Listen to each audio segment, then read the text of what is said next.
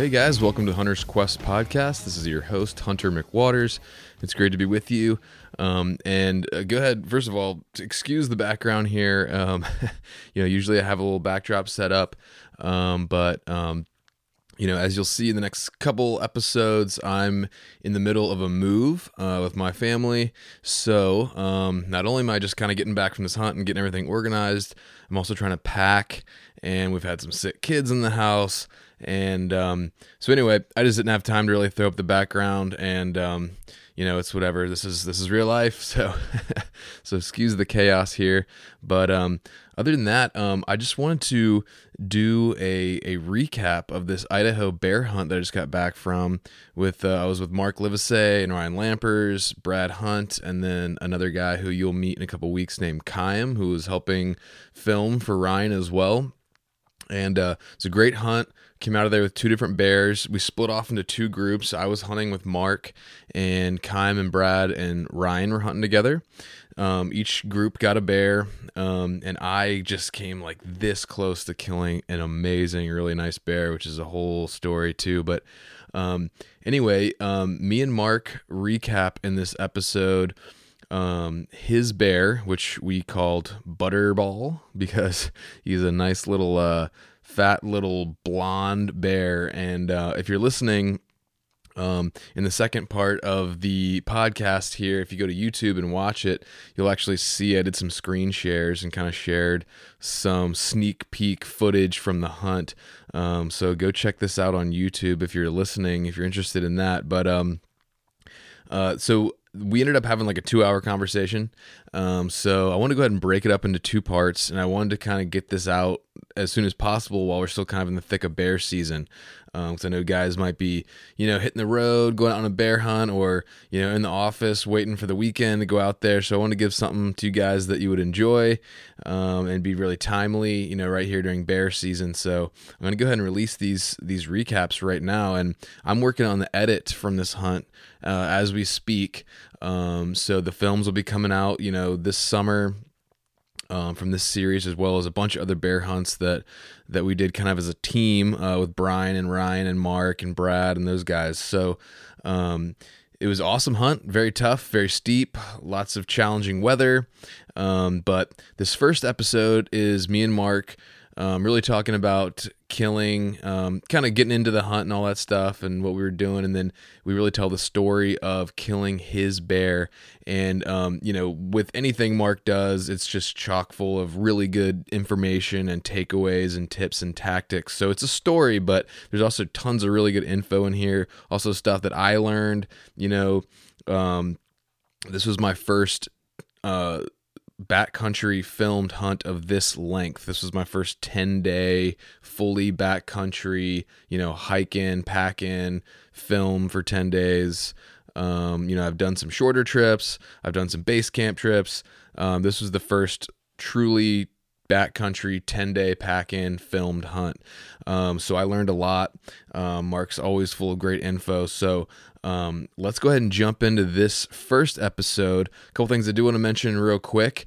Um, so you see right here my initial ascent pack. I ran the initial ascent IA 6K, and actually Mark, we both are running the same pack, and it performed beautifully. It, it handled everything we threw at them. Um, you know, you'll hear it in the story, but basically on the pack out, on one leg of the pack out, me and Mark were carrying pack rafts and bear meat. I also had a rifle and camera gear. So definitely 100 pounds, if not over 100 pounds. And, um, you know, obviously I was feeling it in my legs, but I remember even saying to Mark, like, um, I never once even really noticed the weight on my upper body, which is saying a lot. So the packs performed really well if you are in the market for a new pack, I highly recommend checking out Initial Ascent. Um, they have one frame, and all their packs um, that they offer can fit on the same frame, and the frame is really innovative and really carries a load extremely well. Uh, it was one of the probably the most comfortable pack I've ever used. So check out Initial Ascent, and if you do, use the code Quest, and you'll save some money on your pack, and you'll also directly support the podcast and what we're doing here. So I'd really appreciate it if you buy anything from Initial Ascent. Use that code Quest and save some money and help me out. Um, also, if you're looking to stock up on backcountry meals, Heather's Choice. They uh, Heather just put out a bunch of new meal options. Um, so um, I have a discount code with Heather as well, which will be in the description field. Um, and so check that out. Use my code and uh, save some money there as well. And that will also directly support me. I'll have also links to. Oh, another one I want to mention real quick too is uh, Guy over at Western Fly Covers. Um, he makes great fly uh, pack fly covers that I used a lot on this trip, and um, we're actually working together on a custom product, something that um, will be coming out soon that I'm kind of helping him develop. So keep an eye out for that. Um, but for now, if you need a pack cover, go to Western Fly, um, check them out, and I have a discount code with them as well. Check out the description for all the discount codes I got on a lot of the good gear that I talk about and we used on this hunt and uh, enjoy this first episode. Um, and then next week, I'm going to go through. Um, so, Mark got his bear killed. And then on the back half of the hunt, it was kind of my turn. I spotted an amazing, just huge chocolate that's still haunting my dreams.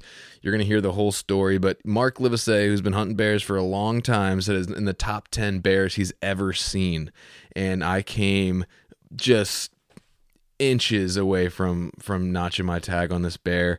Uh, kind of a heartbreaker, like I say, still kind of haunting me. But he's out there. Maybe next year. We named him Meatball. So this this week you're going to hear the whole story of Mark's bear and the just grueling eight hour trek that it took us, including pack rafts and multiple just.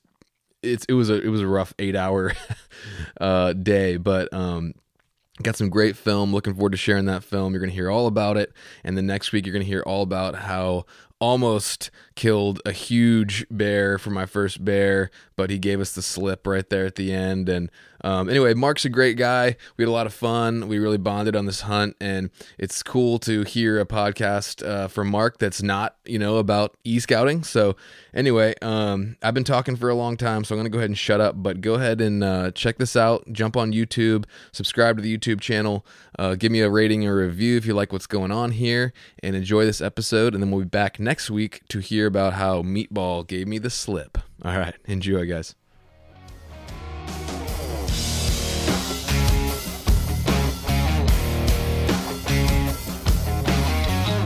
Yeah, welcome to the Hunter's Quest podcast. And uh, today I'm here with uh, Mark Livesay, who was my partner here on this hunt. Just got back from in Idaho and uh, want to have Mark on to talk about the hunt and everything. And um, and just have a podcast with Mark Livesay that's not about e scouting. Man, I was almost looking forward to this because it's like such a nice uh, breath of fresh air. We're going to talk about some other real life stuff, maybe. But yeah. you know, it's funny. Before we get started, I just want to say right off the bat that I want to apologize that you you know, you're the new kid on the block, you know, with this now, with this group, and uh, you got punished by being teamed up with the old guy. So uh, I know every time you wanted to start shooting bears across the river, I was like, don't shoot, don't shoot, don't shoot. and um, so, anyway, I just want to apologize for that right off the bat. So, that's um, all right. I mean, I, to be honest, I, you know, after we went over and, and did all that to get your bear, I'm not gonna lie, I didn't want to do that again either. Um, but also at the same time, if you had been like, all right, yeah, man, let's do it, I would have 100% oh, I know, done it. Yeah, I, oh, I know. I know. I tried to be very careful with what I said. I didn't want to even, I, I'd say things like, oh, that, that's a small bear. Um, yeah, that, that bear, he's, he's, it's, he's cliffed out. Oh yeah, that bear. I, I, man, the river's raging right there. I don't think we can get across right there. yeah, if you'd given me any hint of let's go, oh, I it would have been. I know. On. That's I was. I'm not even joking. I was super careful about what I said because if I would have said anything positive about going across, you'd have been we'd have been throwing the packs on and going across. That's again. true. All right. Well, I'm glad that you admit that straight up front, and um, and so I feel a little bit better. Um, but I will say, next time I don't care what you say, I'm shooting the bear. it's like, I, gave you this one. Next time, it's not happening. okay, so next time we'll be able to do like, you know, I'm going to take your bullets away at the trailhead, and then I'll I'll hand them to you. Um, well, I noticed as, you were plenty enthusiastic about doing it when you were shooting, but then well, uh, I know. You know what? I want to say something about that too, and I feel really selfish about that, but I didn't know the pain. Dude, it was real until I did. Yeah, I, you real. know I had two bear tags, right? Oh, yeah. So I could have shot across that river again as well, but you didn't see me lining up. Yeah. Uh, and on the pack out, dude, it was we saw so many bears on the way out. I think we counted eight bears on the way out. Dang, dude. It was all we could do is keep Brad from shooting. I mean, I was I thought I was gonna have to take his gun away from him. And uh, well, dude, I think uh, we're jumping ahead of the story a little bit here, but I think I told you. So that morning, the morning I left, um, it was ten. Day, it was day ten, and I had to kind of get out of there a little early. I didn't know if you guys were coming out or not. So anyway, I packed up. I went to this this glassing spot that was literally like less than a quarter mile from camp, and I saw this bear that we've been seeing a couple times, and um, he wasn't huge, but and I knew if I shot this thing, it was going to be an extra day, and it was supposed to rain, and rain was kind of just starting. So I was like thinking about. it. I was like, oh, should I do it? Should I do it? Had everything packed up already, and I texted my wife on the inReach. I was like, should I shoot this bear? I only got like you know it'll it'll add an entire day or more onto the trip, and she was like, yeah, just go for it. Just make sure the camera's set. So I was like, all right. So I start just getting all my stuff out, getting my stuff out, and I literally get down. I'm about to shoot get the camera set up, and as soon as I get the camera set up, he's gone. And then I was just kind of like beating myself up on the way back, and then about halfway back, about four miles down the trail, same thing. I look over, I see a bear, and this time, no hesitation.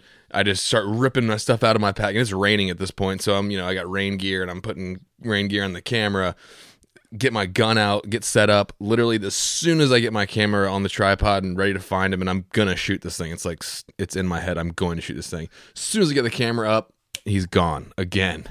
So I think I don't know. Maybe it was the Lord watching out for me. it wasn't meant to be. yeah, that would have been a really rough day. Uh, it man.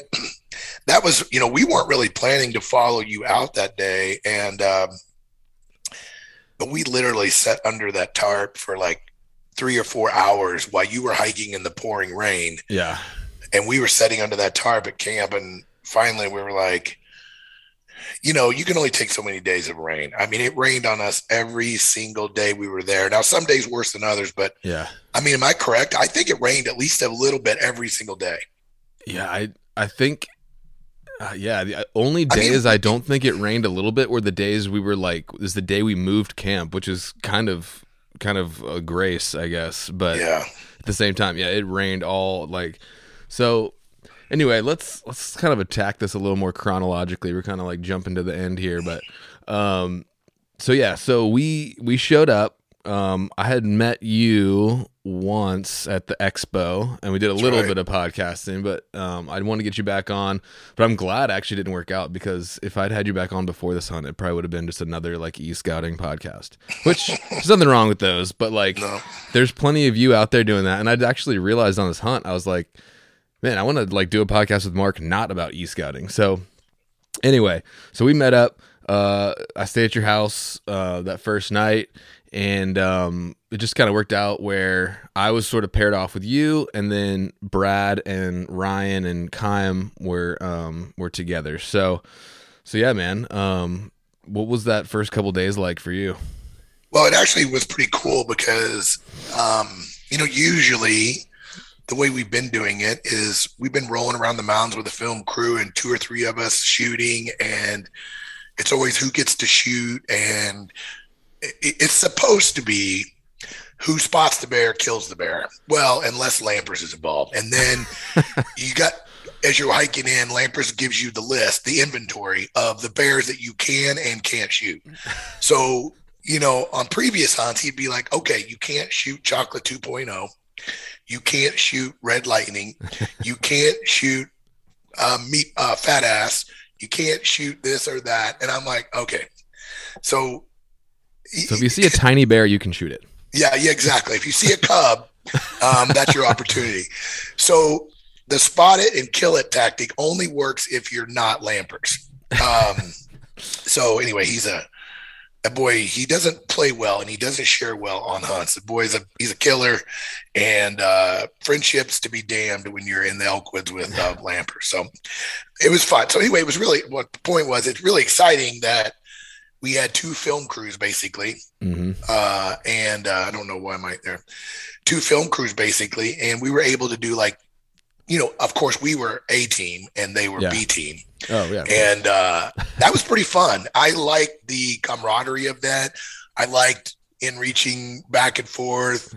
Um, although Lampers did, they did draw first blood.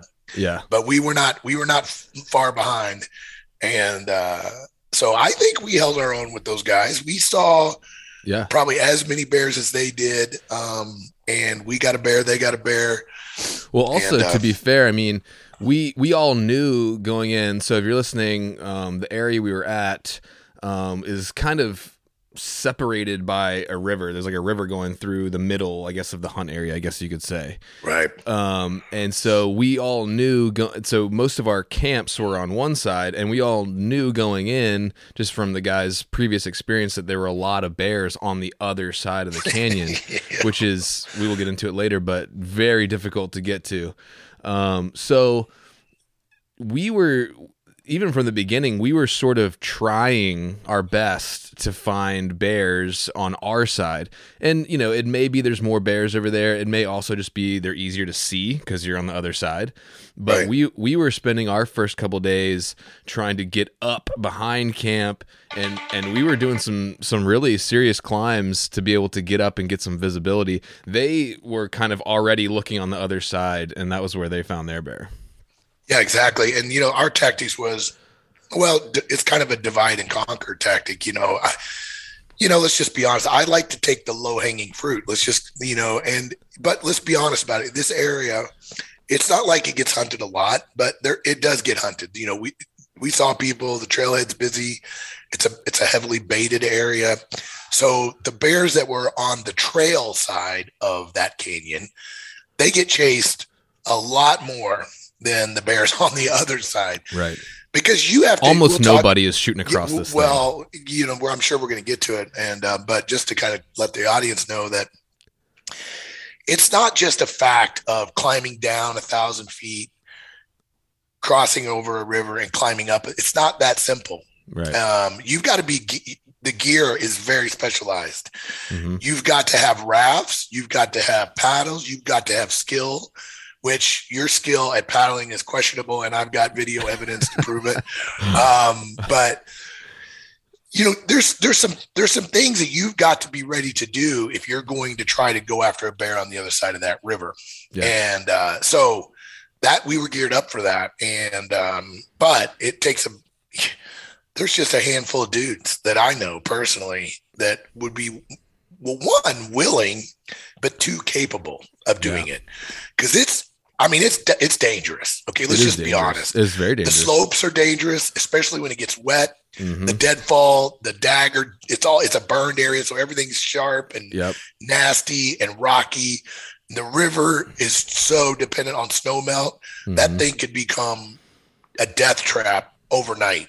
Yeah. With we got lucky because the weather was cool when we were there, but it could have been it could have been. So the point is, I'm not trying to make it dramatic. It's just that that's one of the attractions to this area is that we get to kind of, if we want to, you can go after bears that um, on the one side, but if you really are starting to feel your oats and you want to try, you can go across the other side. So we had a couple options. Yeah. So me and you put in some hard days the 1st mm-hmm. couple days climbing up. That one day we went 15, 1700 feet up. Yeah. And then and then the day we killed that bear, we climb up and then had to go back down and then go yeah. down and then back up and back. We'll get in it, man. Yeah. Um, and then, um, and it's same, like, not even when you say, I mean, like, you know, you say, oh, we climbed up 500 feet. That really doesn't sound that bad. But like, this is like, I've said it before. It's like 45 degree, like hands and knees covered in deadfall, like just spikes and then like little willows slapping you in the eyeball every well, five. It's tough. It's not the day like, we came down um, that night. We were up on that one side. We came down. we kind of got cliffed out a little right at the trail, and we yeah. literally slid on our butts. To get, oh yeah, that, Steve. Remember that? We I literally surfed on my butt down loose rock for like the last seventy five feet. and that's you know for guys that kind of that haven't done this, that's incredibly dangerous. Um, these rocks in these burned areas get exposed. They're super sharp. They're stick. I mean, guys, when you're 10 miles back and something bad happens like that, you you've got to look out for yourself in those kind of situations. And we for kind sure. of were in a real sketch spot right there. Yeah. I didn't expect for that to drop off quite like it did. And uh, but it was it was a it was a it was a it wasn't, you know, all that bad of a slide, but it could have been it could have been worse for sure. Yeah. And uh and in that steep country like that, you know, we talked about it a bunch of times when you if you get overextended and you fall forward, meaning fall downhill, right? It's gonna it's gonna. You're not gonna stop unless it's, you hit something, and it's probably gonna be something sharp or very hard. it's gonna leave a mark. There's no doubt about it. Oh yeah. And so, but I love that country, and and you know, and that limits the number of people. That also protects the bears. Yeah. You know, the bears can get very old in there, and they can get large, and because they've got everything they need. They've got tons of food, tons of access to water. Yeah. They've got terrain that is that is virtually impenetrable from a lot of people. Mm-hmm. So this area is um, is really conducive to finding bears because of all those factors. Yeah. And so like you said, it was it was pretty rainy. That first I can't remember if it was the first day or second day. I think it might have been the second night or something first night. I'm not sure. It doesn't matter. But uh, it was really rainy, and I made the horrible rookie mistake of leaving too many layers on and leaving and putting my rain gear on um, when we were walking out. And I knew that was like stupid, but I figured, eh, we're going downhill. It won't be that bad. Um, and but it's just so stressful going downhill. And like you said, we got cliffed out in that one spot, so it was really like tough getting through some deadfall towards the end. And so by the time I got back, I was soaked all my and I was also wearing like I only brought like two mid layers or like, you know, like next to skin layers and stuff. So I basically soaked through all my clothes for like sleeping in and like wearing the next day.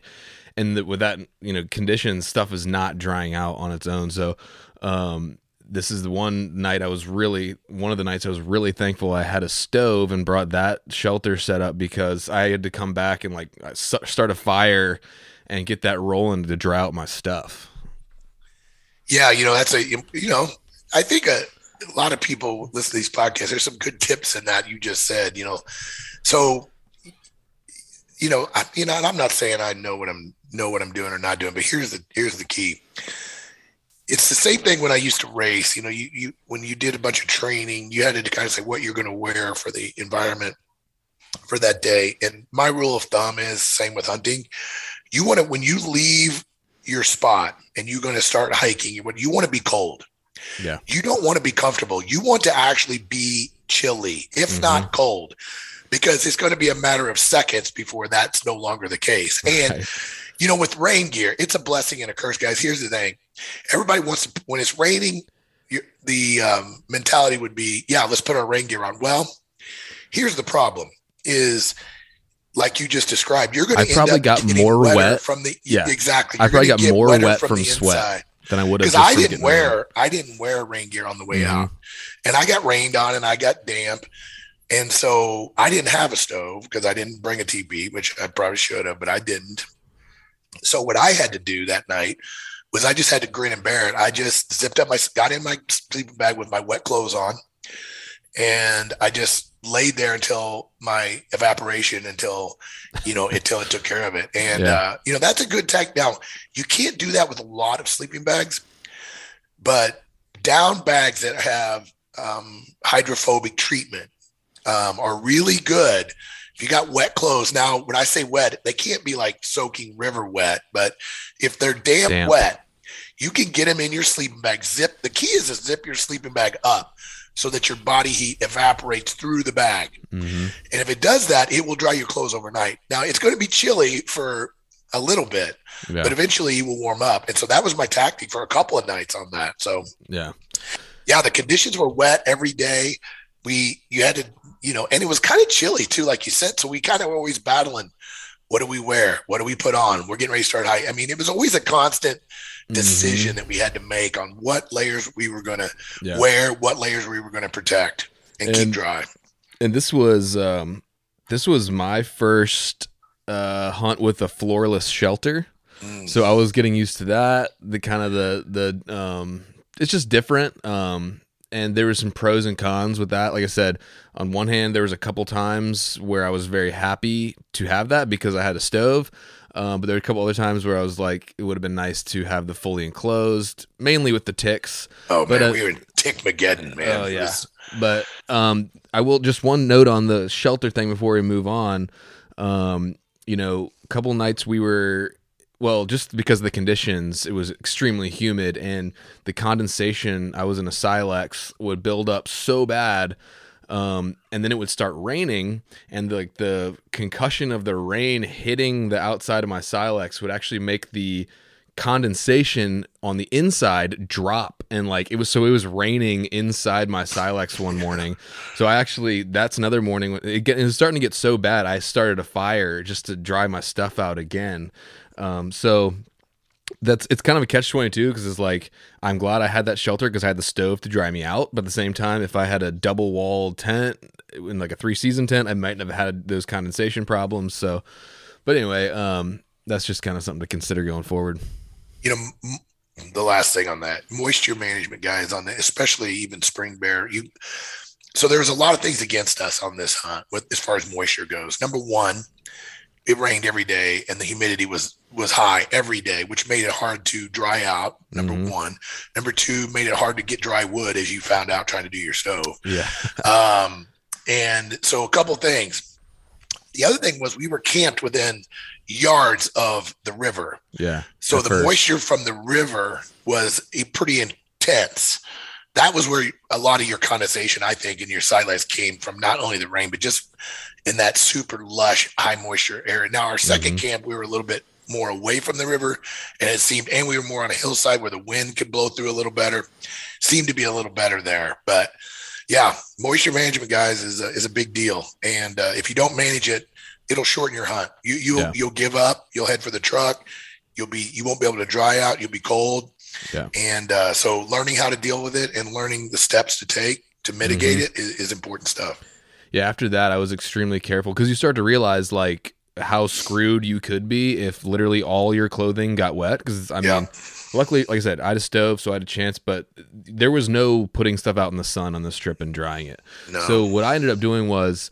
I always, no matter what, made sure I had at least one shirt or like a mid layer that was like not on me like in a dry bag like or even like had some stuff that I knew was dry that I could throw on at least to sleep in um at all times. So that's kind of what I did but yeah good. But anyway um so after so after that then it was like the second day it was right we were in that first camp campsite and that's when Ryan and Kime and Brad shot their bear. That's right. Yep so we um we're gonna say something? No no I mean yeah, they they they killed a bear really quick. Um, mm-hmm. Ryan, I, you across know, the river, and Ryan's not necessarily known for shooting the first bear shows up. So I was kind of surprised he, he took that bear. It was a decent bear. I, I haven't seen pictures of it yet, but I'm sure it was a good bear. And uh, but they shot Cross Canyon, did the river thing. Yeah. Um, and I just had Kime on the podcast yesterday and got oh, a story cool. from him. Yeah he so Kime is another camera guy that was working with with Ryan, and this was his first big trip like this, and he brought like twelve or fifteen hundred calories per day or something, and he told me like all he had that entire day was like a little bit of beef jerky and like one oatmeal packet or something. And he said like by the end of like the pack out was his like knees were like literally hitting each other. They were shaking so hard and he was like crawling about to pass out a couple times from just lack of energy. But yeah, uh, I got to anyway. give him some credit too. He almost every piece of gear he had was borrowed. Mm-hmm. And Ryan said that, yeah, Ryan was like, yeah, I'll take care of your food and uh, gave him like 1200 calories a day. And then, so I guess what happened was Ryan gave him some food and it was supposed to be a five day amount of food. Oh, and he was stretched that for ten. and, he, and he ate no, but he ate he he didn't have it. So I just did a I just did a YouTube video on this actually um, about packing. You do it the same way I do, but packing your food by day in gallon bags. Yeah. So that you know exactly what you've got to eat, right? So you, right. I, don't, I don't want to say ration, but you've got it proportioned out every day. It's very mm-hmm. important mm-hmm. on a multi-day hunt, I think. And he didn't do that, so he was just eating, eating, eating. Right. So he ended up eating. I think all his days, his five days were gone after day three. Yeah. And so he spent a couple of days with just on really low calories. And uh, so I don't know that that's for sure what happened, but that was my observation. yeah, I I love like you said, putting all my stuff in one day, so you just know what you have for that day. Also, in the morning, you can just grab that bag, throw it in, and you're just like you're done packing your food and your snacks for the day.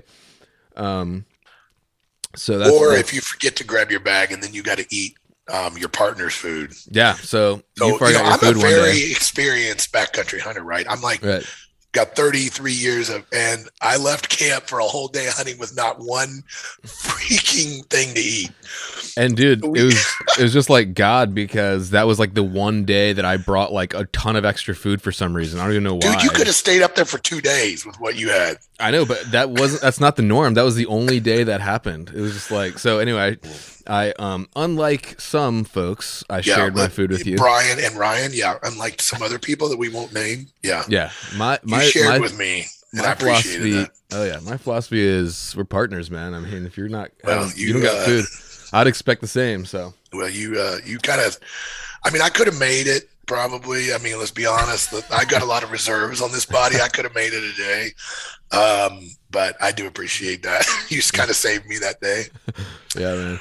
So uh, so anyway, um, and that bear that Ryan shot had a decent amount of fat on it, and um, the next morning after they brought it back to camp, we ended up cooking up some meat and rendering down some fat and frying it up in there and having some of that famous Lampers on the trail bear meat fried up and crackling. Oh, man, it was good.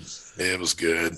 Yeah. You know, it's funny you say that because I just saw a video that a guy posted that was, um, I think he was at the Bear Summit that we just had, and he was doing the same thing. He had seen Ryan do it before and he was doing it, but his meat did was not coming out in the video. It did not look as appetizing as what Ryan um, did. He's kind of the master at that. Yeah, you know, it's he's simple. Ma- it's simple, but not easy. I feel like it's it's a simple way to do it, but at the same time, you got to have some experience to get it right. Well, you know, he understands. Like the biggest issue is the heat. So when you start rendering that fat, you've got to do it with very low heat and let right. it. It takes time. You got to have patience. Right. You can't just like rip it in. You there. throw that thing on high and throw your fat in there. It's going to be. It's going to get a, a, a um, almost Burned. a burnt taste to it. You know. Yeah. So he just slow cooked that fat, and man, it was like that famous Lamper's it patience. Was, it was good, man. It was excellent. Good. I've had it yeah. a couple of times now. Unfortunately, the bear we killed did not have a freaking ounce of fat on that thing. Yeah. You couldn't have scraped enough to cook a meal. Yeah. I don't think. I, there was just nothing. Yeah. But so, but anyway, so so yeah, Ryan like he like kind of cuts little chunks of fat into his little cup and then like I said very slowly renders that down into just like this clear liquid.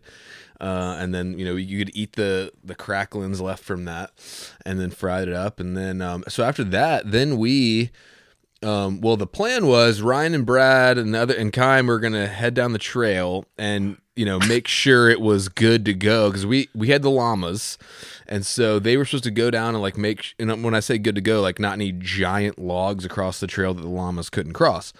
Um, so that was kind of their like what they were supposed to do. Um, so they take off, and then we go behind them and we go back in about another what was it, about another five ish miles or so. Yeah, yeah, and something um, like that and of course, you know, there were several massive logs across the trail that we did not hear anything about until we just saw. Oh, we heard about them. They said, "Oh yeah, we think there's a couple of there's a couple sticks across the trail, but I I think you guys can I think you can get around them." Is what right. they texted us, which turned out being like 180 year old pine trees like across the trail. So anyway, Mark uh, whipped the chainsaw out. I got some cool pictures of you doing that, by the way. Um, and then we, we made it. So then we met up with the guys, um, and it was about from my truck. It was nine miles in. and we were a little bit down from the trailhead, but um, so it was nine miles. We found this nice little hillside, and uh, I mean, you were parked right. Literally, your tent was in the trail. Yeah, I was kind of nervous that like if, if some horses came through or something, they were to have to either stomp through my tent or go around me. So um, yeah. I just the depression in that trail was like it was. I call it the love. Uh, what I call it, the love. Uh, love saddle or something. Yeah, whatever. It was like perfect. I had my my two man tent right in the little swale of that of that, mm-hmm. and I was just like, oh, it's I slept so good in that spot um, it was just like I was kind of comforted from both sides. It was like getting it was like it was like getting a hug from all night long. it was like having Amy there hugging you all night. Yeah, it was just like that. It's just like that. um, that's funny. So we did actually manage to find a couple flat spots. Um, not uh, you were the only one that was had the love hug on the trail, but yeah, actually ended up being nice for you because we I was up on this kind of like hill slope, and you know just you know how many times you have to like run back and forth to your tent at oh, night man. or whatever. It's just a pain in the butt. But well, you were deal. also I knew you guys were camped by that. There's a big tree that a root system had come up, and man, yeah. that's like that's like the pack rat hotel. Those things are. Oh, and, oh, thanks for telling me. Yeah, I mean, I knew you guys were. Well, Lampers had they got into his food. Yeah. They ate some well, of Lamper's food, and then you had some critters in your tent digging holes. Yeah, that's what I was gonna say. Which is another thing about floorless shelter life that I didn't. I woke up one morning I thought I heard stuff sk- skittering around the night before. The next night, I wake up in the morning and there's like some fresh dirt everywhere, and I was like, "That's weird." And I like lifted up my pants that I put like next to my head, and there was a freshly dug burrow, like a foot and a half from my face, like where the thing had been burrowing all night. Rookie mistake, Hunter. Rookie mistake. Camping on a camping on a root ball. Dude, that was the only flat spot ball, though that's what you're going to have critters. They love those things. Interesting. And uh, they, they just turn it? them into. I, well, I mean, it just creates a lot of habitat for them yeah. to hang, hang, out in. And uh, but I knew there was going to be all kinds of animals running around. Yeah. well, I did use that that root ball hole as my personal latrine the whole week, so we're even, I guess, with the rats. But um, so anyway, so then uh, was it the first day the first morning. Yeah, I think it was the first morning after uh, we got set up in this new camp spot that was a little deeper in, and and uh, the other guys were going up the ridge into a different spot. But you they and were going to spike out. They were going to spike yeah. out for a couple of days. They packed up two or three days of food. Well, except for Kime, he had one day of food, and they hiked up about. I think they went up about twenty five hundred feet. Uh, they were up in the snow. They were up in the snow line they were they kind of had forgot about at that point. They had forgot about bears. Ryan had one thing on his mind at that point. He wanted to kill another wolf, and yeah. we had turned on the predator call that night. You remember? Yeah. Is and that what we, it was? He got the call the wild to go get a wolf. Oh, as soon as he heard that, we so what we did. Excuse me. What we did was at night um, before we went to bed, we pulled out the FoxPro call that we packed in with llamas. Yeah. Because in Idaho, electronic calls are legal for bears mm-hmm. and wolves. So we turned that thing on and we we actually played it. You thought you were hearing wolves, but it was an echo yeah. across the canyon. And so we did it three or four times. And then all of a sudden a while, we yeah. had it turned off. We were sitting there for, and we heard him. He was up on the ridge. And I think that's all it took. The next day, Ryan and them, they were packed up, heading up the mountain. And uh, and you so, saw a wolf too back in the other spot we were at. yeah, exactly. Yeah. Oh, yeah. that was man. Uh, wolves have been my nemesis this season. I had I have had multiple opportunities and I have not been able to capitalize. But you know, I, that's for me. I mean, I love killing bears, but I want to kill a wolf. Is like on my bucket list. For some reason, I have not been able to get it done, and mm. it's been like this monkey on my back on this thing. But so yeah, we saw a really nice wolf. You and me did um, on the ridge. He didn't want to. I don't know what was going on. I think there was a kill of some kind over there. Mm. And then we made a move. We played the call at night, and we heard the wolf. They went after it. We decided to stay at camp. Yeah. Um, well, we had to because we had llamas. llamas so, yeah. so we were gonna so basically the way, it went was they were had the freedom to go kind of wherever they wanted and backpack and then we were returning to base camp every day. Yeah. So you know you could look at it you know either way. I don't know what's harder but it make both ways have their pros and cons. They had a massive climb to get yeah. up where they were with heavy packs right? Yeah. But they only had to do it once. Yeah when you're hunting from base camp and you're returning every day, you're going up and you're going down every day. Yeah. So the wear and tear probably is about the same in the end. We're not carrying quite as heavy a pack. Well, you are. You're carrying so much camera gear is outrageous, but uh, your pack was probably double what mine was. And yeah. uh, although my gun was probably, I'm getting a light. I already bought a lighter gun after that. Nice. So, um, yeah, so that was the tactics. They were doing more of spike camp hunting. We were doing day trips from right. base camp. So yeah, and base camp is not like we drove up and camp next to a oh, truck. This is a nine no, miles nine in miles in. Yeah, yeah, exactly. So it's not like, but anyway, so so yeah, so our plan was to kind of go up about halfway up the ridge that they were kind of going all the way up on, and um and just get a good glassing spot. Actually, we were kind of set up looking across the river, to be honest. Um, well, or no, that was on that wasn't on purpose. We were going up there as just like a a, a brief stop, right, on our way all the way up. Well, we were there was a basin that we were that I was interested in. Yeah. Right behind camp, basically over the ridge from camp. So we actually left from camp and started climbing from camp. Yeah. We didn't go down the trail that morning. We went up from camp. And we got about, you know, I would guess, I, am just guessing, we were about halfway to where I wanted to be. Mm-hmm. And we were probably six, 700 feet, 800 feet up. Yeah. Somewhere in that range. And we sat down there because we had a good view. And I had my back to the other side of the river because I did not want to look over there. and I just, it's like, it's like watching a train wreck, Hunter. It's like we couldn't stop ourselves. I know. It we're, just looks so good over there. Side, you know, and it's just like you couldn't stop from so spinning good. around and looking across river. And sure enough, we're sitting there and I look over there and there's a bear. Yep. And I'm like, oh man. And not only was it a bear, it was a blonde bear. And I had never, I have never killed a blonde bear, and for some reason they've avoided me. They're not that common. And uh, oh, I got excited. He was a, I mean, he was a good bear. I would call him a medium bear. He certainly was not a large or an extra large, but no. man, although color, he did look for some reason, I don't know, maybe it was the color. He looked bit or like the way he was moving. I'm looking at a video literally yeah. right now as we speak. He, he had a little stomp walk going. Yeah, his butt is pretty big for his body, so he looked like a. I mean, I remember when we were actually, I, I remember saying when we were there, like, "Whoa, he's huge." Um, of course, I'm not the most experienced at field judging bears, but he did look big dude, I don't care how experienced you are.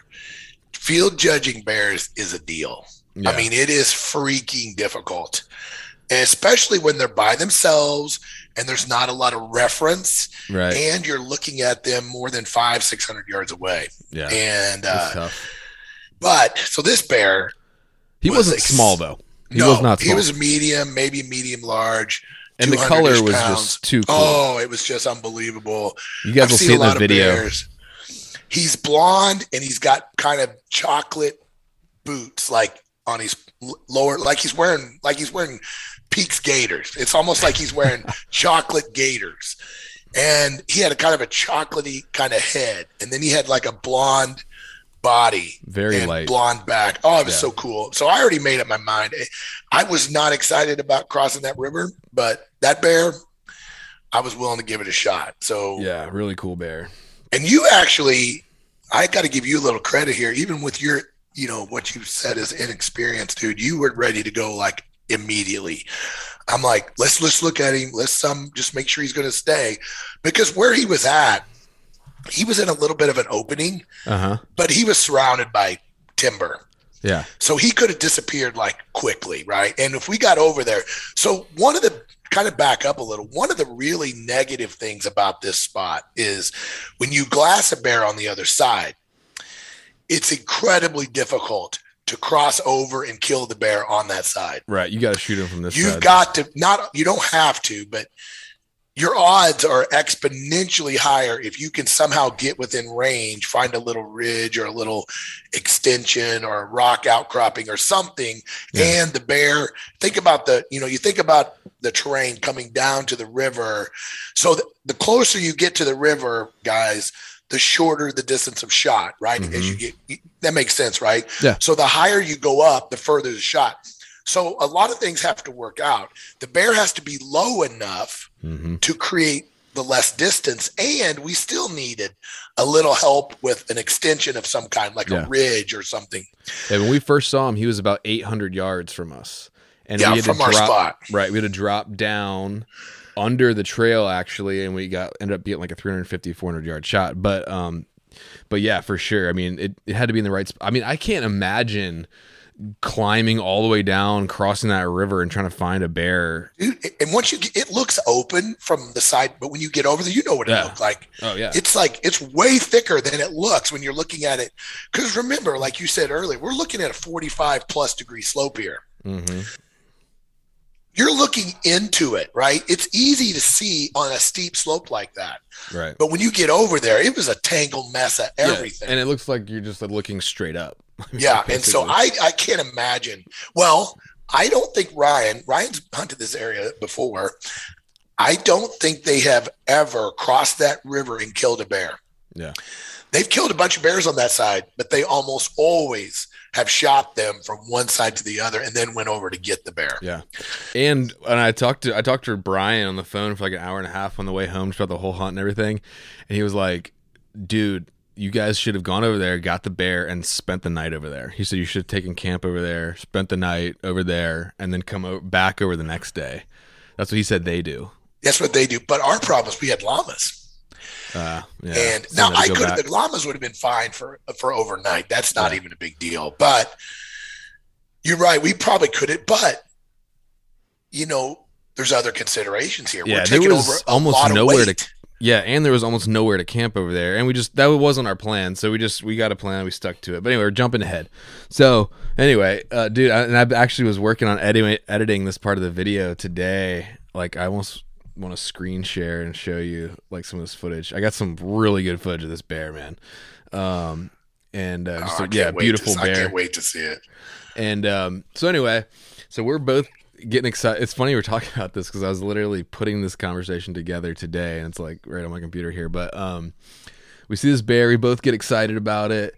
Um, I'm kind of like, dude, let's go, let's go, let's go. Yeah, you you're way more excited than me, and I'm like, and I I want that blonde bear. I mean, it's like my, one of my. It was a bucket list bear for me. I've got all kinds of bear rugs, yeah. but I do not have a blonde one. So you were like, "Let's go now. Let's bomb. Let's go." I said, "Hold on. Let's let's, let's make sure he's going to stay put." Yeah. yeah. So, and I once we saw the way he was milling around and eating, what he kept doing, guys. Another tip is when you see a bear go out and eat a little and mess around and come back to the same spot and you notice how he kept going like in a star configuration. He kept coming back to that same little bench. If I didn't even notice doing, that. Yeah, if you, we didn't even talk about that on the hunt, but when you see them kind of coming back to the same spot, that means that doesn't always mean this, but that means he's really comfortable there. But they're just when they're just wandering along a slope mm. and they're just continuing they're kind of looking for a new line, spot. That that mm, that can be more challenging to pin down. But this little guy, well, little guy, this guy, we watched him for as long as I could hold you off. Um, he would go maybe 20 yards and come back to that same big tree. Yeah. The the log that I shot him behind. And so you was, probably knew that. I didn't I just figure if he's walking, it's like a deer. They're just going to keep going that way. You know what I mean? Well, they do. They can, and I didn't yeah. want that to be the case because I knew you know, like we just talked about, dude, it, he was kind of surrounded by some yeah. thicker. Some, mm-hmm. He could have got away from us real easy. Right.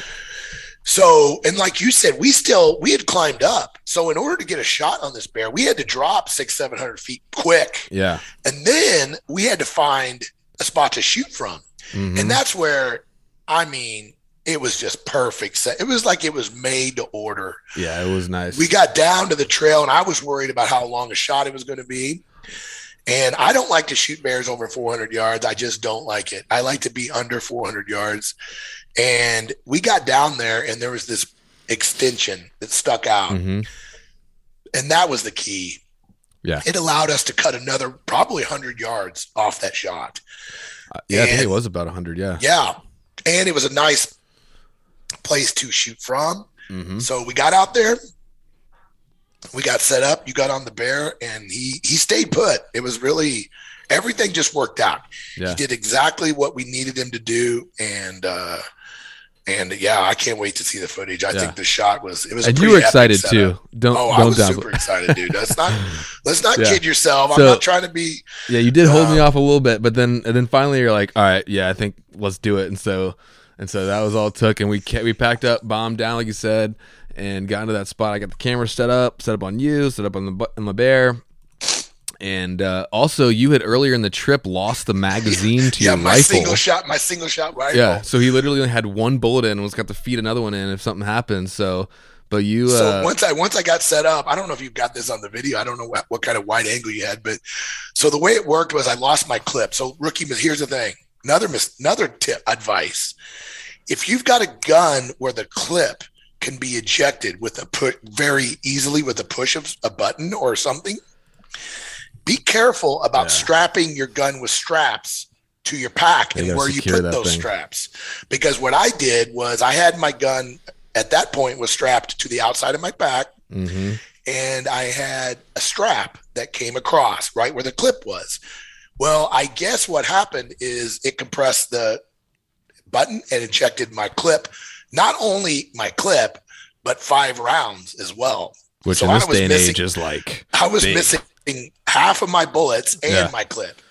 So now I'm down to four. I think I had four with me, and it was going to be a single shot situation.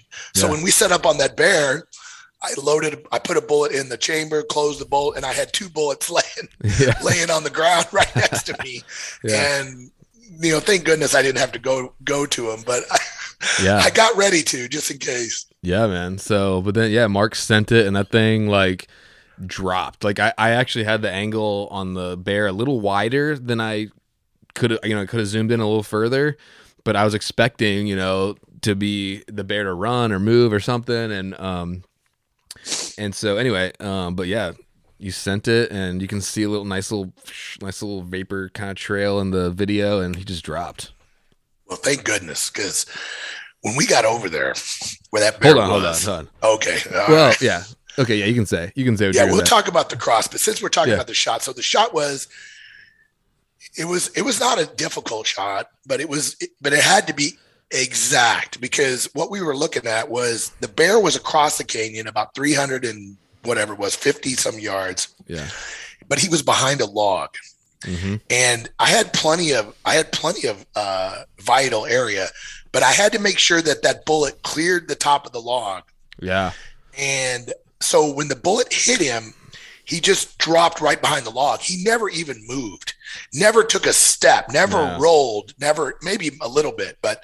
No, he just dropped pretty much. Oh, kind of fast forward. We'll cover the getting over there in a minute, probably. But when we got over there to that bear and we found that bear, I was like, oh my gosh, if that bear would have rolled another three feet, yep. he would have gone into this canyon of no return. I yeah, mean, there was there was one little broken log. Yeah, there was like one little piece of a broken log that like just caught his body from rolling, and it would have just gone off like an abyss. Oh man, I was so thankful because we would have climbed all the way up there, and then we would have had to go all the way down to him again. Then mm-hmm. we would have had to come back up because our our boats were at a different spot, and the river coming out of that drainage was raging. You remember it was like Rapid City in there, boulders. Yeah. There's no way we could have crossed there anyway. Yep. So it was a it would have been a it was a mess anyway, but it would have been a complete debacle mm. if that bear would have rolled off that cliff. But that's what that's oh I'm looking at the screen. Oh, you got well, it up. Yeah, I'm worried though if I play this that people are going to I think it's recording this. So when we get off the Okay, we'll ah, take a look. We don't want to.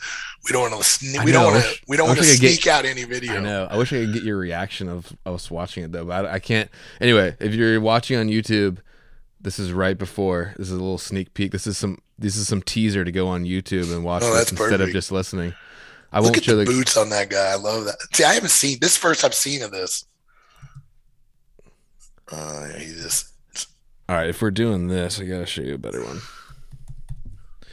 Um, so this is yeah, this is your teaser to go on YouTube and watch this because I'm giving a little sneak peek of what this bear looked like. That's okay. Um, we could show a sneak peek. Yeah, for sure. Oh, that collar on that bear is so freaking awesome. Wait, Wait till I get it steadied. Oh, you can see his little brown feet. You can see his brown face. Yeah. Yeah. Here's his little stomp walk he's got too. So this is what we were talking about, guys. So that spot right there in front of that log where he's standing right now, he kept coming back to that spot. He would go mm-hmm. out about 25, 30 yards. It's about max, and he kept coming back. So I was comfortable that we could make a move and get on him. Oh, there he is. He kind of just stomping in there. He almost looks like he's drunk or something. That's but, so, uh, I don't know what they what makes him do that, but boars when they get a certain age, they just when they get a little more maturity on them, they just tend to want to do that a lot. And uh, that's a you know we talked about that at the bear camps. Another tip on that is that's another kind of way you can judge bear size and and not only bear size but their maturity levels when they're stomping. Now it's a subtle stomp. When you say stomp, we're not talking about like outrageous stomping. Yeah. We're talking about just a. It's like a clumsy, like yeah, almost like, like, he's limping said, like or something. Drunk. Yeah. When you see him doing that, that's a decent sign that it's it, you know it's he's getting to be a mature bear doing it. Yeah. Look at this shot. Oh man, look at that color on that bear. Beautiful. Look at his shoulders. I mean, he got some shoulders on him. Yeah. He's got a fat butt on him though, too, man. Just like his, just like his and like I don't know, it's like that light fur, and then like there's like a color gradient in there. It makes him look. I remember when he was standing away from us, you could see his butt, and his butt looked really big because of that like color gradient in his fur. So, yeah. but anyway. Awesome. Uh, that's, that's, awesome. That's your sneak peek. Uh, so if you're if you're if you're listening to this podcast cool or if you're watching it on YouTube, you get a little special treat on that. Because yeah. I can tell you right now, bears like that. I don't want to say they're unicorns, but you did say that several times in the video. they kind of are. I mean, I don't know any other better. They're hard to come up. For me, they've been hard to turn up. So yeah. um, it was. I got. I got very. I definitely, was very blessed. Definitely unique, really cool bear, and he had some really cool claws on him. So anyway, you make this nice 350 yard shot, and we're excited, and then we're like, all right. Here we go. This is going to be fun. So this was at noon. Like it was like exactly noon when you shot that bear. Well, and, so if you, we left though about 11 40 11:30. It took us about 30 minutes, 20 20 minutes probably to get down and get set up though. Yeah. So we we shot him we started going after him a little before noon. Right, right. But, so, we shot, shot him, at noon. At noon right. Yeah. And then we had to go it was only like I don't know maybe a mile to camp, maybe less. Yeah. We had three quarters of a mile, something like that, to camp to go back and I actually ate a bunch of food because I knew it was going to be a day. Oh man, I ate a whole Mountain House meal actually. That's right, we're cooking up meals. Yeah, because I knew um, it was in store, and then I literally dumped every single thing out of my pack that wasn't essential, except for for some reason, which I don't know. You can go either way on it, but I did bring my rifle. So I had basically all my camera gear and rifle, but other than that, empty pack, which is still like probably like 35, 40 pounds at least. And we had to grab the rafts so then we head back to where we go, and then we start the descent. And like you said, it's 45 degrees. It's sketchy in some spots. Goes by a waterfall. So we studied. So to back up a little, we spent yeah. some time studying topographic maps. Yes, you did. And we pulled up multiple. I'm glad maps. you were there for that because when you cross over, if you don't know exactly where you're going, it would be extremely difficult to find it. So we pinned that bear perfect. Yeah. Um, so what we did, guys, here's another tip. This is a, you know, maybe this is a little bit of a strategy podcast too at the same time. Sure. So the way we did it was we we knew the range, right? It was 350 yards. That's a known variable. Mm-hmm. So we're able and we know our exact location, right? Mm-hmm. We can drop a pin. So basically what I did was we dropped a pin in our exact location and we used the route or the line tool to draw a 350 yard line and we took a bearing. Well, I took a bearing from that spot. So let's say it was 100 and it was more west. So whatever west is, I don't remember 270 degrees, mm-hmm. whatever. So I took a degree and I drew that line on that degree. Mm. Then I looked at the topography map and I could see the ridge that I thought he was on. So when I looked at the ridge that I thought he was on, matched up with the 350 yard line that I just drew on the exact azimuth or the exact bearing, guys, when you do that, it almost perfectly comes out to where the bear was. So then I dropped a pin awesome. on that spot, right? Yeah. So because it's critical, guys. When we got over there, it looked different. If you hadn't marked it, we it would have been we'd have been looking almost for a impossible. while. And you yeah. do not want to be looking for a bear on a 45 degree slope right. going up and down, up and down, up and down. And if you're even like a hundred or 200 yards off and you get there, like that just 100 yards could be hellacious. Oh, dude. Or impossible so, if there's a cliff. Not only did we get we marked it and it was we had it marked well, but we also knew a couple of other things. We knew there was a wall before we got to him. We knew yeah. there was a rock wall. We could see it. Yeah. And I knew that was going to be a formidable obstacle. Now, from the side we were on, it didn't look too bad. But once we got over there, it was sketch city. Yeah. And uh, we'll talk about that in a second. So now that we've marked the spot, we now have to do something else. We've never shot from that spot. We, you and I have never been to that spot. We don't know the terrain. So we can see the river, right? So we glassed the river and we had freaking horrendous rapids to the north, to the mm-hmm. south. We knew we couldn't do that with the rafts.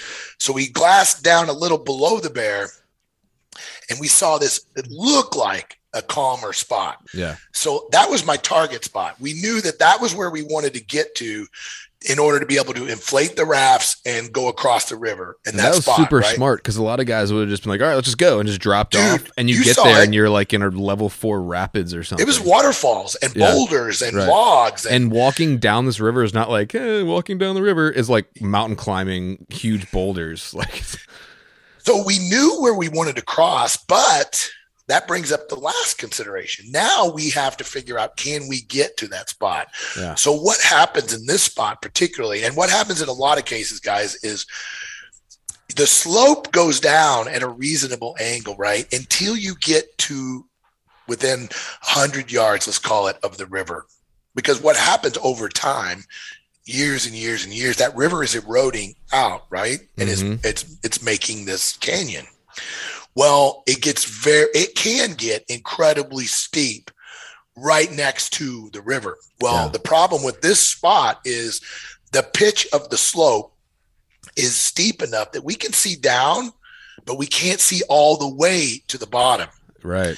So we have to look at the topography map the best we can, and they're not always telling the truth. As but, I learned on the way back. Yeah, as we learned multiple times.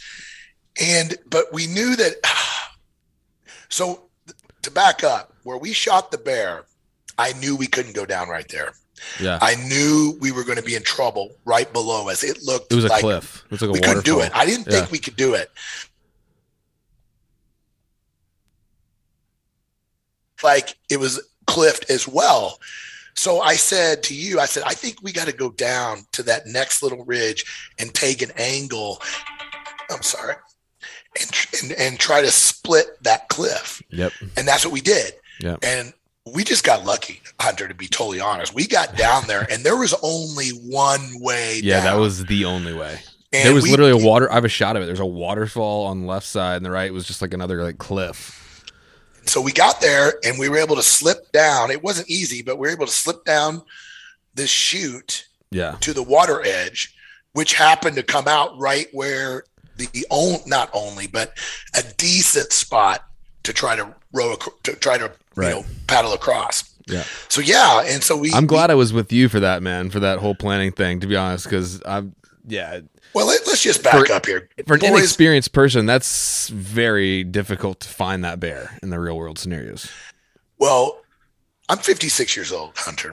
Okay, I, I try to keep in pretty good shape, and I'm out there with you young bucks I can't make mistakes that are that are like I, you you guys can run up and down those mountains until you just figure it out, right? Yeah. Well, I guess in my old age and my experience, I have learned that I need to get the first time right. right. No, I'm so, glad.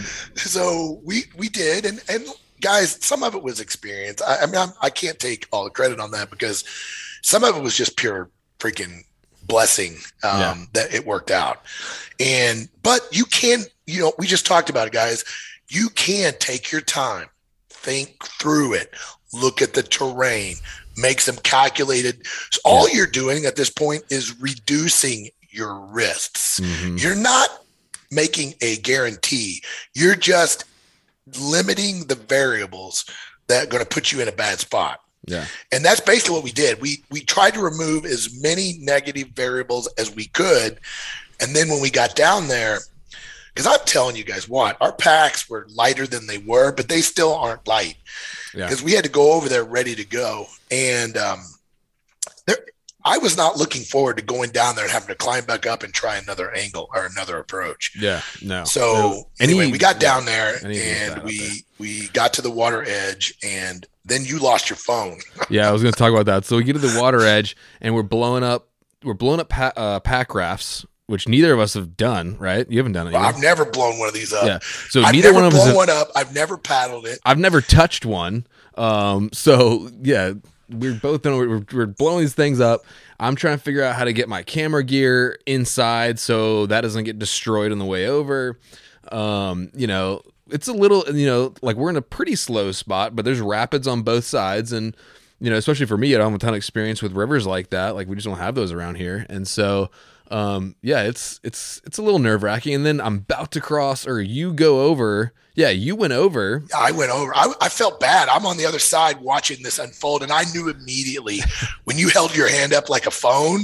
Yeah, I'm like, oh, he's. I said, right. He's, so I pat my pocket, and my phone's gone, and like you know, it's not it's it's definitely not like a life or death thing. It's not a huge deal, but it is very annoying to lose your phone. Plus, I, that bummer. way I, I, wouldn't be able to text uh well i could because i have an inreach exp- anyway it would just be a bummer. Yeah i'd like it's just a bummer. So anyway i lost my phone but my garmin shout out saved me because it has a find my phone feature. I had a pretty good idea of where i knew it was to be but i literally was like there's no way i'm finding my phone. I was like dear jesus like just let me find my phone. And so I, I there was a log we crossed and i was like pretty sure it came out there because i scooted across it on my butt and i hit my find my phone thing on the watch and it like lights up when you get closer to your phone and I started searching the area and it was like I found I it. saw you holding your wrist out down under the log and yeah. I'm like what is he doing? I cuz I didn't know that that's what you were doing from I was like what is he doing? And then I kind of figured it out. I'm like I, I kind of put two and two together yeah. and um, yeah, you found it. Anyway, I found it. So that, yeah, that was amazing. So thank God I found it. Then um, I, you know, it's my turn. I paddle across the thing, and Mark's got some iPhone footage of it. I don't know if you'll make it in the film or not, but if not, oh, it's I gonna still make want, it. dude. You gotta. Um, by the way, just can you uh when we're done like can you send me those those videos and stuff yeah for, yeah yeah yeah yeah oh um, no you're you're it's a, it's a, it's got to make the video apparently i got a little panicky like what did you see mike your eyes were like so back up so he finds his phone and i can see just this pressure just I you can almost sense that you relax after that. So to kind of back up a little, neither one these are these Alpacka rafts, okay, and they're pretty nice rafts, but mm-hmm. um, but they they've got some uh, you know there's some nuances of these things. You know yeah. they are not. This is not like uh, and they were Ryan's. They were all taped up and stuff. Oh, so Ryan tells me he texts me. He goes, yeah so just be careful with the rocks you know don't they get holes pretty easy and i'm like okay we'll be careful and so we get down there. We've never even seen these rafts, right? You and I yeah. have never seen this never raft. Seen, I'm hoping all the pieces are there. Like yeah. I don't know how many pieces is required, but they're in a stuff sack. That's it, right? Yeah. We we never opened them until we're on the side of this river. Mm-hmm. So we pull these things out, and you were using Ryan's one, and you pulled this thing. You pulled this thing out, and I'm looking at it. I'm like, "Are you kidding me?" There is Tyvek tape on the entire bottom of this raft.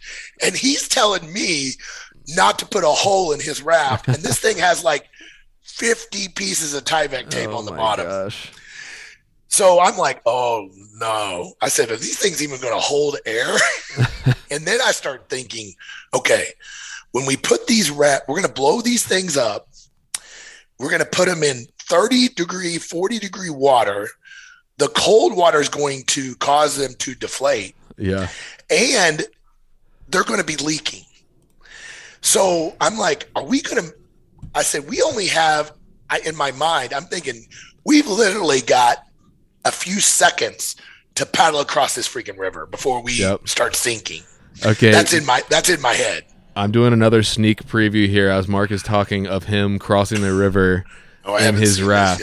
So Look how look how check it out. gingerly I am keeping that raft away from the rocks, Ryan. Yeah, you're doing good. I was a little distracted, so the okay, now is not see, amazing. I'm nice and calm. Got my eye point my you were pretty calm. I'm not gonna point lie. toward the front. I was. There we go. Yeah. Okay. So pretty good crossing. Not bad. I, should I pull it up on the screen share of yours while we're doing? Uh, so okay. his wasn't, guys. I'm just. So I told him. I said, okay, here's a couple of things you got to keep in mind. Okay, you see that rock out there? There was one rock that was going to be a problem. yeah. I said, don't hit that rock. Okay, good. It. just Check. submerged the. just a little rock, but those are the ones that are going to Well, it was a big right? rock, but it was just coming up to the water, That's right, the that's surface. right. I said, don't hit that rock. So either go above it or go below it. Yeah. Go, okay, check, got it. And then I said, okay, Hunter, keep the front of your boat pointed upstream, upstream at all times, no matter what. Well, Hunter completely ignored every freaking thing I said. So I get to the other side, I pull my phone out. Not so, I, intentionally. not intentionally, by the way. so I'm in a dilemma here. Okay. I was So trying to keep my nose guy- above, like you said. I've got this guy that I just met, and he's cool. I like him. He's married, got kids. Um, I'm filming. I said, "Do I film him crossing and get the most epic footage ever, or do I try to jump in and help him keep him from dying?" Uh, so I, I had to make this this snap decision, um, and I didn't know until right at the end how snapped it was going to be. But so anyway, I'm across. Hunter t- launches. Well, immediately he starts paddling like like his life depends on it, and I'm like, slow. I'm like, All I'm right. yelling. You can hear it in the video. I'm yelling across. Relax, relax. Just smooth, you know, go paddle smoother. Well, you are blasting across the river at way too fast. I didn't know like how easy it was gonna be to paddle that thing. I guess. I know they're way easier than you than we thought, right? Yeah. I thought so. I thought, man, this thing is like you can really cover some ground in these things. Yeah. So anyway, you go too quick. So you're heading right for the rock. And then I say you start reaching for the rock. Um, yeah, I was like trying to like instead so of hitting let- it, I was trying let- to like touch go of the grab it. paddle. You let go of the paddle with one hand Yeah. and reached outside the raft, which is an absolute freaking no no. and you push off, you got so lucky. You pushed off the rock and it turned you upstream, which was good. And then the current kind of took you past the rock and you made it. You got past the rock, even though it was the only rock you were supposed to not to hit. so you squeeze in. Well, then at that moment, for some reason, you decided I'm going to the bank. And I, the look in your eyes, you were already paddling quick, but after you hit that rock, you turned into like a chipmunk in a, in a on a wheel. that paddles, they, they were nothing but a blur. at Oh my that point. So you turned your boat completely sideways at that point, and that was the that was the at the moment that you almost didn't make it. Oh really? I didn't You were even. perpendicular now. You were heading towards the bank instead of keeping forward. So basically, what you want to do is keep your front of your boat upstream and just kind of paddle and let it sideways, you know, Uh-huh. over to the side. Well, you came straight in hot, and then you started kind of, and then you got to the bank and you kind of missed the takeout spot just by a few feet. You actually were pretty close. And so that's where I was at the moment where do I keep filming or do I jump in and try to help him? And uh, so I tried to do both, and the video's not great at the end, but it was. It was Uh, it's funny. it To me, it's just a blur of. the moment, but it was funny after it was over. And Yeah. this- and to I me, it's just a rewatched it- blur of like, yeah, I got across. oh, it was funny. It's gonna be. It's epic. Yeah. So, anyway, yeah, it was great. You made it. You made Yeah. it. And uh, we both make it. We tie up the rafts, and uh, I don't think I've ever checked a knot like twice because I'm like, we can't come back here yeah. and not have a boat. And if you remember, well, no, it's okay. My my boat was like in deflating. It was almost like halfway deflated, deflated by the time I got across too. So the Tyvek tape wasn't completely holding it on I'm there. telling you, that boat. But- Ryan's got that boat is in sketch condition. Yeah. So anyway, and uh, so anyway, we we tie him up and we start our trek up the up the freaking hill to the other side. Yeah, which was and, not an uh, easy one. Either. No, it's not. So very steep. There's we were trying to pick our routes and and so we ended up getting to the wall that we talked about earlier, mm-hmm. which is only I'm looking at my phone and we're like hundred yards away from the bear. Yeah. And I'm like, we're close. And we start going up. And I'm like, we're on all fours. We're yeah. crawling. And I'm like, it's grassy. There's not much to hold on to. There was I one point of, I was literally grabbing onto saplings and going on all fours, like climbing. I know. So I backed up. I got, I backed up off, came back down to you. And I said, I, I don't think we should go that way. Yeah. I said, you went around. I don't feel good about it.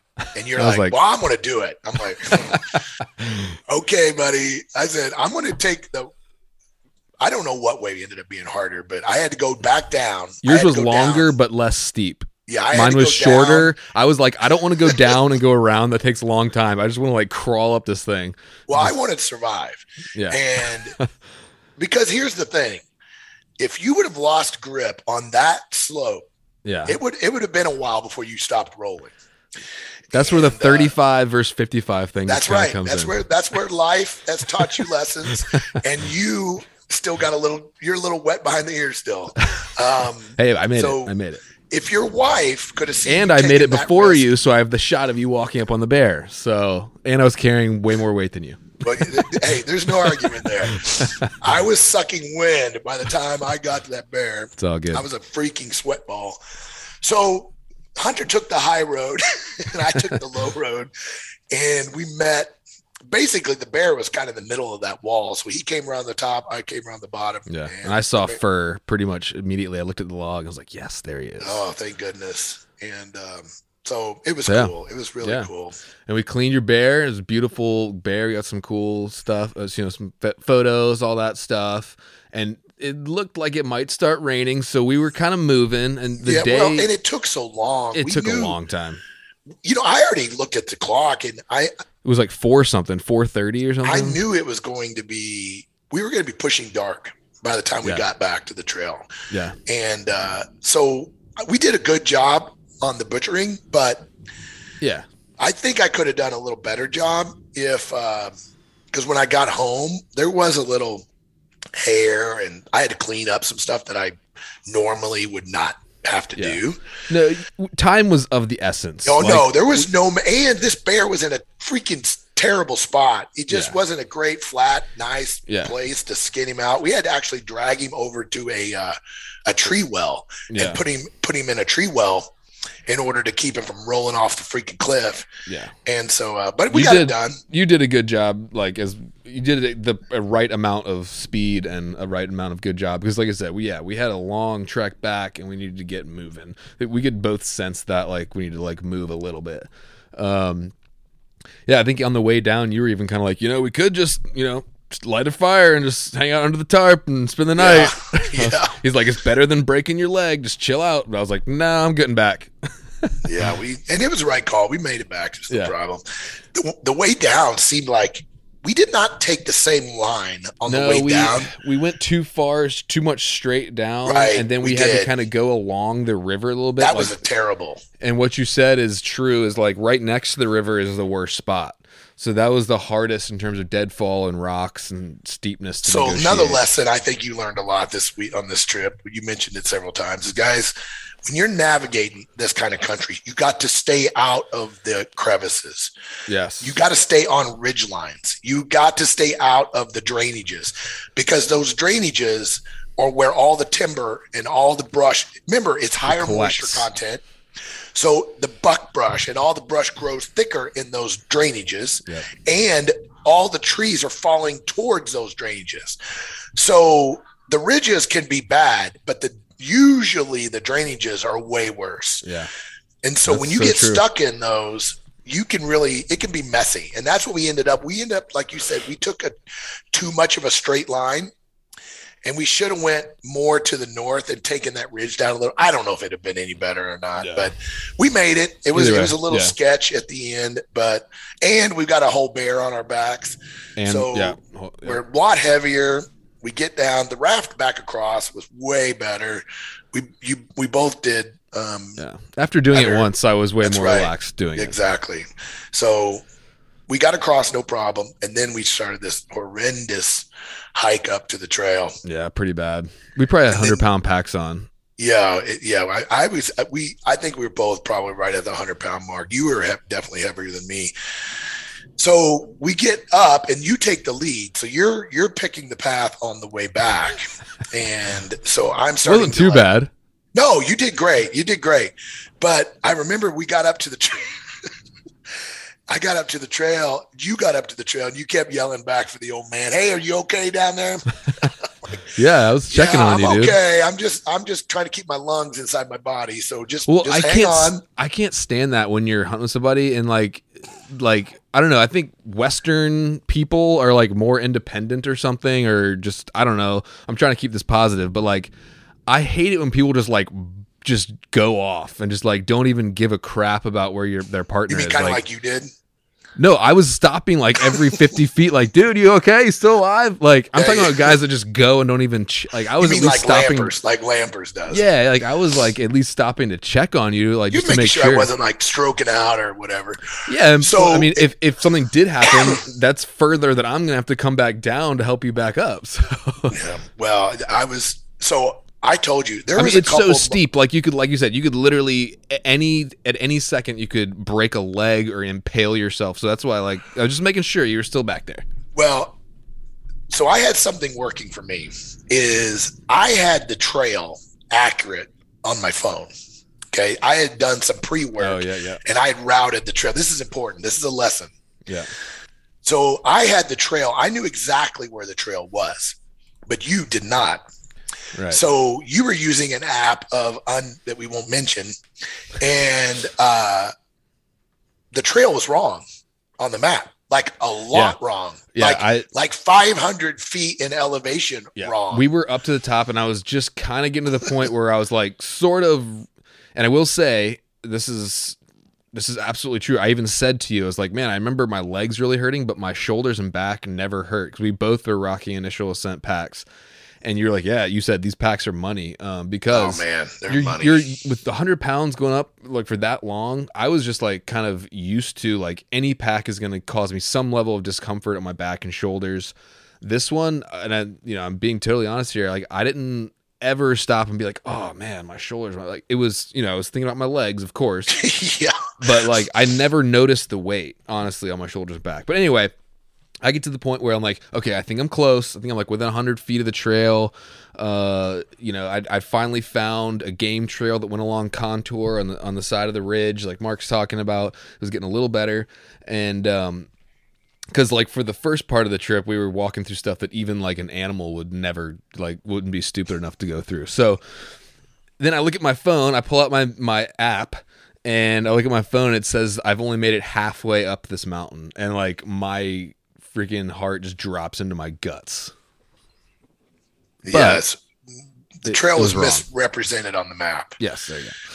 It was And, it was uh, only a couple feet for me at that point. But, think about that. If you didn't know that, I and didn't all you and I was I was seriously like I'm not exaggerating. you were like, in a state was, of depression at that Yeah, I was like really scared and like this is bad. it was I I can't over over stress how difficult that last up from the river was with that pack. Yeah. I literally considered and this I've never done it hardly. I considered dropping that meat Mm-hmm. and going up and ditching everything and coming back and getting it. A couple times you said it, and I was like, let's just keep going.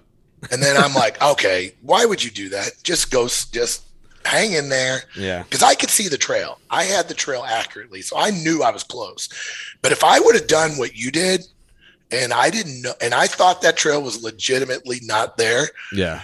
I probably would have dropped that. Yeah. meat. It would have changed your situation. and uh, the only and thing that kept me for not dropping stuff was like, I don't want to have to come back here tomorrow. That's right. that.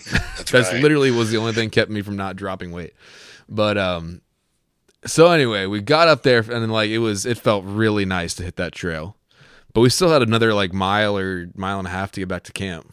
Yeah, that's right. So But at least it was easy walking. Right. Uh, so we got back to camp, and that was we got back to camp at 8 p.m. So we shot Yeah. this bear at noon, and we weren't like messing around, stopping and hanging out. Like we were going the whole time, and we got back to camp at 8 p.m.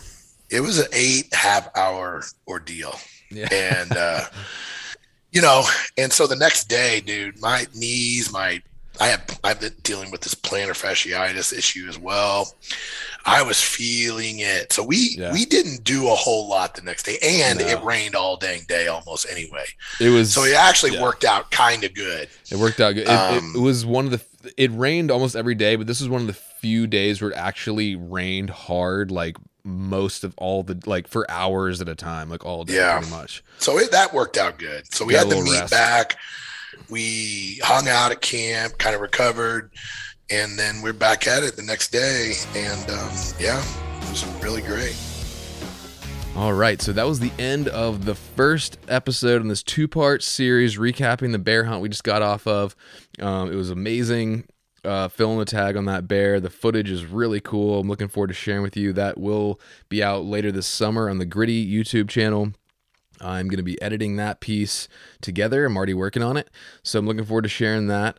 Um, so, uh, yeah, you know, next week we're going to do another episode recapping how I almost killed this huge bear we named Meatball. Um, but he gave us the slip, and hopefully we'll be at, back after him next year. But we'll see. But anyway, tune in next week uh, to hear that story, and uh, have a great one, guys.